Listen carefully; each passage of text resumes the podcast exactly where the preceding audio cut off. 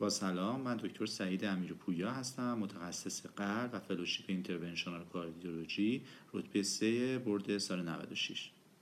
فصل 11 Artificial Intelligence in Cardiovascular Medicine یا هوش مصنوعی توی بیماری‌های قلبی عروقی.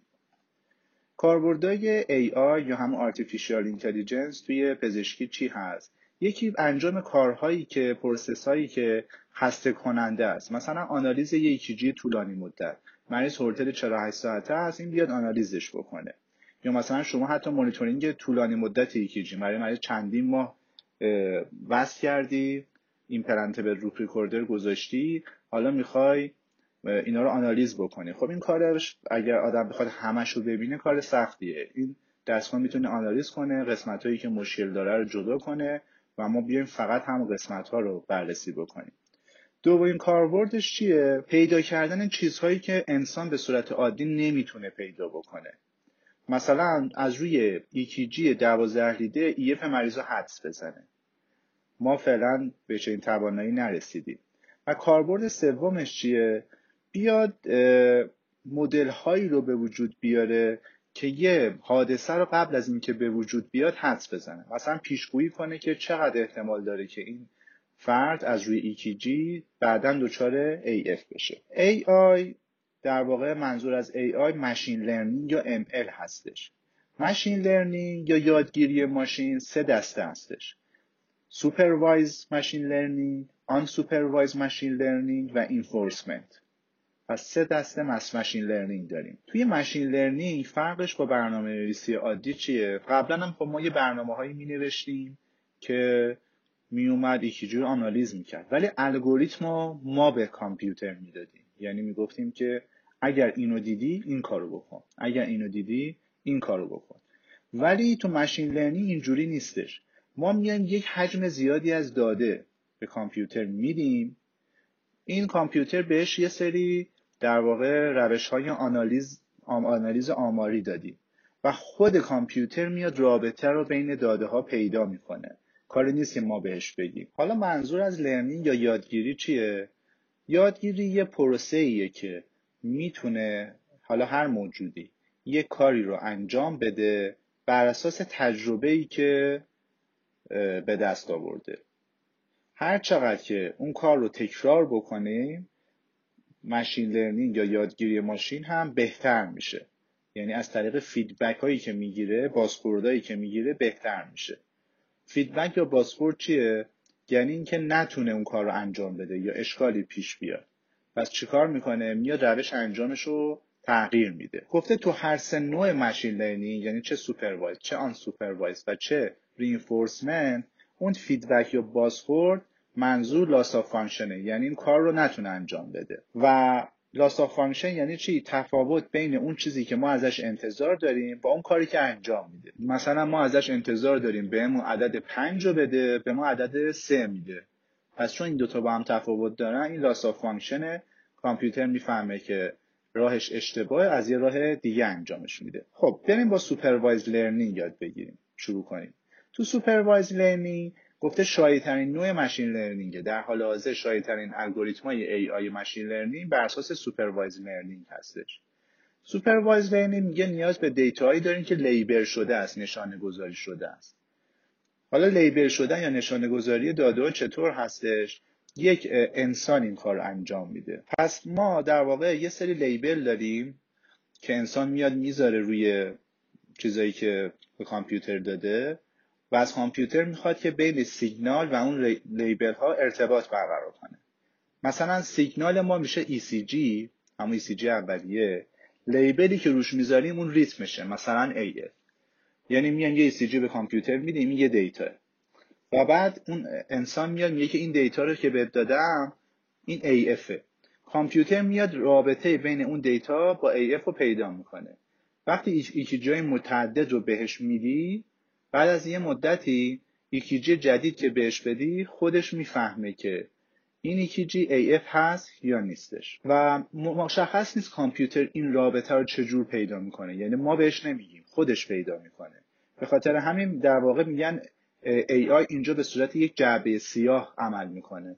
این که با چه فرمولی میاد میفهمه اون ECG AF شده، اون یه چیزیه که خودش انجام میده. در واقع میاد یه فانکشن به وجود میاره. یه اینپوت داریم، یه فانکشنی رو روش انجام میده و ما اون اوتپوت میرسه. اما اینکه این فانکشن چجوری عمل میکنه رو ما نمیدونیم. مشکل سوپروایزد لرنینگ اینه که ما باید یه حجم زیادی از داده بدیم تا کامپیوتر به این توانایی برسه که مثلا یکی جو بهش بدی تشخیص AF بده. و خب این حجم زیادی از داده باید یه انسانی باشه که همه رو تک تک بگه این AF هست، AF نیست، AF هست، AF نیست و این کار خب زمان بره و انرژی میبره. در مقابلش ما یه آن سوپروایز لرنینگ داریم.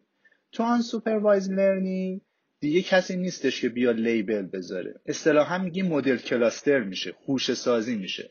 یعنی یه عالمه ایکیجی میدیم، کامپیوتر میاد هی اینا رو با هم مقایسه میکنه، اونایی که شبیه به هم بودن همه رو توی یه دسته میذاره. مثلا میاد همه سینوس ریتما رو میذاره توی یه دسته، میگه اینا همشون شبیه هم. همه LVHR رو میذاره توی یه دسته، همه AF رو میذاره توی یه دسته. این کار بهش میگیم خوشه سازی. مثلا کاربردش این مثالاشو یاد بگیریم. مثلا فرض کنین ما بیایم به یه کامپیوتر ECG یک بیماری که داره دیالیز میشه و هی سطح پتاسیمش میاد پایین و همونجوری به صورت ممتد بدیم. بعد کامپیوتر میاد میفهمه که آقا آها این ECG ها مربوط به پتاسیم 4، این ECG ها مربوط به پتاسیم 5 و الی آخر. و در نهایت نوع آخر لرنینگ رینفورسمنت لرنینگ یا RL هستش. این کجا کاربرد داره؟ توی محیطی که ما قوانین و پاداش ها رو میدونیم، مثل شطرنج قوانینش مشخصه. پس اینجا کامپیوتر میتونه با خودش بازی کنه، هی بازی کنه و هی آزمون و خطا بره جلو و قوانین رو یاد بگیره. Reinforcement Learning یا RL در حال حاضر توی مسائل درمانی خیلی جایگاهی نداره، پس نکتهش مهمه. ما اون چیزی که بیشتر توی پزشکیمون استفاده میکنیم اون دوتای Supervised Learning و آن سوپروایز لرنینگ. رینفورسمنت لرنینگ کاربرد زیادی توی مسائل درمانی نداره. یه چند تا اصطلاح به کاربرد، من هم راستش خیلی اینا رو نمیفهمم ولی خب بهتره بدونیم برای طراحی تست مناسبه. یکی اینترنال والیدیشن ست هست، میگه که ما بیایم یه مجموعه از داده ها رو به کامپیوتر بدیم که این داده ها موقع تعلیم کامپیوتر انجام نشده، بعداً بهش بدیم و کامپیوتر بیاد با این داده ها خودش رو تنظیم بکنه.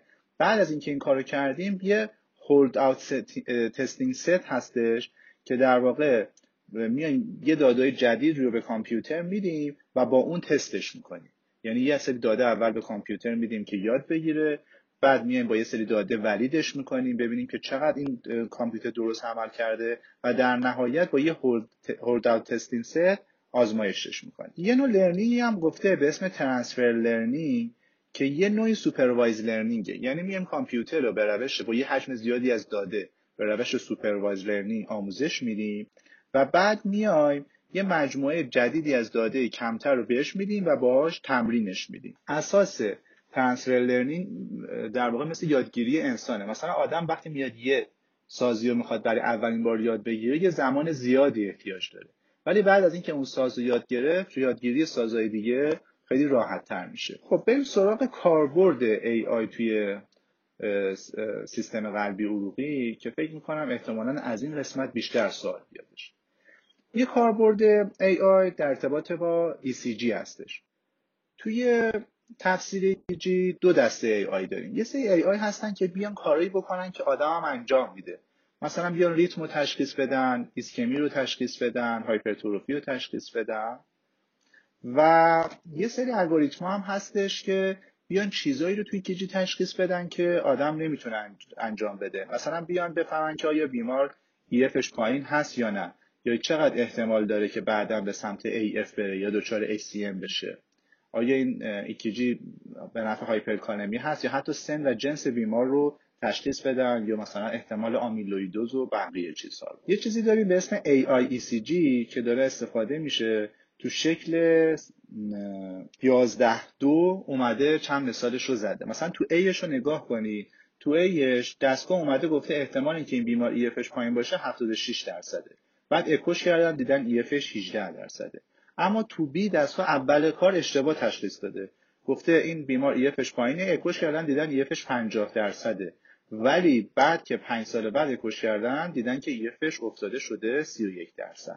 یعنی دستگاه احتمالاً اشتباه نکرده. در آینده بیماری EFش افتاده. خب این چه کاربردی میتونه داشته باشه؟ مثلا یه فردی هستیم ما فکر میکنیم ممکنه EFش بیفته، مثلا پیوند قلب انجام داده یا تحت کموتراپی هست، میتونیم با این اسکرین کنیم، این دستگاه AI ECG رو بهش وصل بکنیم و مانیتورش بکنیم. هر وقت دستگاه گفت احتمال اینکه EFش بیفته بالاه، بیایم واقعا اکوش بکنیم.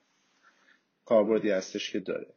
در حال حاضر FDA AI رو برای تشخیص مواردی که انسان هم قادر به انجامش هست تایید کرده، مثلا ریتم و ایسکمی و اینجور مسائل، ولی اون مواردی که آدم قادر به تشخیصش نیست هنوز اپروو نکرده، مثل همین احتمال اینکه EF بیمار پایین باشه یا نه. کاربرد دیگه هوش مصنوعی توی تصویربرداری‌های پزشکی است. به عنوان مثال تو پزشکی هسته‌ای، توی تصویربرداری پزشکی قدرت تشخیصی اون روش خیلی بستگی به پرتست پروبابیلیتی داره، یعنی که چقدر بیمار قبل از انجام اون تست احتمال داره که نتیجهش مثبت بشه. یه مطالعه‌ای اومدن انجام دادن، اومدن از ماشین لرنینگ استفاده کردن، الگوریتمایی رو به کار بردن که علاوه بر این که اون تصویر اسکن هسته‌ای رو آنالیز می‌کرد، یافته‌های دیگه مثل ECG بیمار و یافته‌های کلینیکی بیمار رو هم تو آنالیزش وارد می‌کرد. دیدن دقت تشخیصیش خیلی بالاتر میره نسبت به زمانی که یک پزشک بخواد اون تصویر رو آنالیز کنه، یا اینکه ماشین لرنینگی باشه که فقط از تصاویر پزشکی هسته‌ای استفاده کنه، دیگه از یافته‌های کلینیکی بیمار استفاده نکنه. AI تو اکوکاردیوگرافی هم خیلی کمک می‌کنه. مثلا میاد ببینه که آیا اصلا کیفیت تصویر خوب هست یا نه. اگر خوب نیست یه تذکری میده که ما ویو بهتری بگیریم. کاربرد دیگه‌اش اینه که میتونه یه سری کارهایی که تخصصیه رو انجام بده. بیاد EF رو محاسبه کنه، اندازه خفرات رو بگه، عملکرد دریچه‌ها رو بگه و در نهایت میتونه نویزای توی تصویر رو کم بکنه و کمک بکنه که تصویر کیفیت بهتری پیدا بکنه. تو کاردیاک سیتی هم کمک میکنه. اولا باعث میشه دقت تشخیصی و دقت تفسیر اون پزشک بیشتر بشه. دومی که کمک میکنه برای اینکه تصاویر کاردیاک سیتی یا کاردیاک ام‌آرآیمون کیفیتش بالاتر بشه، زمان کمتری لازم باشه و اینکه آرتیفکت‌هایی مثل موشن آرتیفکت رو هم کاهش بده. تو آنژیوگرافی کورونر هم کمک میکنه، مثلا توی تفسیر آنژیوگرافی میتونه کمک بکنه، حتی تو منیجمنت اون نتیجه آنژیوگرافی، این که مریض مثلا PCI کنیم، کوریج بکنیم، این هم میتونه کمک بکنه و حتی میتونه با استفاده از تصاویر CT آنژیوگرافی یا حتی تصاویر آنژیوگرافی FFR اون رگ رو محاسبه بکنه. کاربرد دیگه‌اش اینه که میتونه مثلا توی تعیین سایز و طول استن کمک بکنه و اینکه چه استن بذاریم، چقدر احتمال ریستنوز داره. یه اصطلاحی به کار برده به اسم نچورال لنگویج پروسسینگ یا پروسسینگ زبان اصلی بیمار یا زبان طبیعی. خب توی دیتاهایی که بهش میگن EHR یا الکترونیک هلث رکورد، یعنی هم دیتاهای بیمار که به صورت الکترونیک ذخیره میشه، گشتن توی این دیتا خب کار سختیه. برای تعداد زیادی بیمار یا عالم دیتا هست و الان از ماشین لرنینگ استفاده میکنن. با استفاده از همین نچورال لنگویج پروسسینگ یا NLP میتونن حتی زبانهای گرامرهای خیلی سخت رو هم آنالیز بکنه و دستگاه بفهمه و مثلا ما اگر دنبال یه مورد خاصی هستیم، دستگاه بتونه اونو، یعنی مثل یه آدم، بخونه و اون دیتاهای لازم رو برامون جدا بکنه. یه کاربرد دیگه دیپ فنوتایپینگ یا ریس اسکور هست، یعنی با استفاده از همین دیتاهای الکترونیک بیمار که ذخیره شده، الگوریتمی هست که میتونه حدس بزنه مثلا بیمار چقدر احتمال داره دچار AF بشه، چقدر احتمال داره دچار هارت فیلر بشه یا بستری بشه. و الان یه فنوتایپ نالج بیس اومده، یه الگوریتمی هستش که میتونه 50 تا 60 تا وضعیت پزشکی رو ارزیابی بکنه بر اساس دیتاهای بیمار. حالا مشکلات آرتفیشیال اینتلیجنس چیه؟ یکی این که خب نیاز به حجم زیادی از دیتا داره و خیلی وقتا باید لیبل بشه، یعنی سوپروایز لرنینگ. خب لیبل کردن این دیتاها و نشانه گذاری اینا، یه پزشک و یه انسانی میخواد که بیاد زمان بذاره این کارو انجام بده. خب این کار خیلی زمان بره. و دومی که پرایویسی ممکنه تحت شعار قرار بگیره، بعد دیتای همه مریضا رو بیایم وارد این دستگاه‌ها بکنیم و ممکنه امنیت دیتای بیمار تحت خطر قرار بگیره. یه مشکل دیگه اینه که نیاز داره چند تا مرکز همزمان با هم همکاری بکنن. توی دیپ لرنینگ ممکنه که بعضی وقتا یه بایاسایی وجود داشته باشه و یه سری دیتاها اصلا وارد دستگاه نشه که آنالیزش بکنه. مثلا دیدن که الگوریتمایی که میان، نرم افزارهایی که میان تشخیص چهره انجام میدن برای سیاه‌پوستا خیلی خوب کار نمیکنه. یعنی اون کسی که میومده دستگاه رو ترین میکرده بیشتر تصاویر سفیدپوستا رو داده، به خاطر همین دستگاه نمیتونه تصاویر سیاه‌پوستا رو خوب آنالیز بکنه. یه مشکل دیگه اینه که یه سری دیتاهایی هست تو این تصاویر که اصلا به چشم ما نمیاد ولی ماشین اونها رو تشخیص میده. مثلا یه سری پیکسلای ریزی که اصلا چشم ما اونها رو نمیبینه رو ماشین اونها رو تشخیص میده و آنالیزشون میکنه و بر اساس اونها یه سری یافته‌ها رو پیدا میکنه. اصطلاحاً قضیه بلک باکس به وجود میاد، جعبه سیاه. یعنی دستگاه میاد از یه سری دیتاهایی استفاده میکنه که ما حتی نمیتونیم ببینیمشون و گفته که خب ممکنه که این مشکلاتی رو ایجاد بکنه. و در نهایت اینکه به هر حال ذخیره کردن اطلاعات بیمار توسط پزشک توی این سیستم‌های الکترونیک که بعداً بخوایم بر اساسش بیایم ماشین لرنینگ رو به وجود بیاریم کار زمانبریه و ممکنه منجر به خستگی پزشک بشه. و خب پایان فصل 11، امیدوارم که براتون مفید بوده باشه.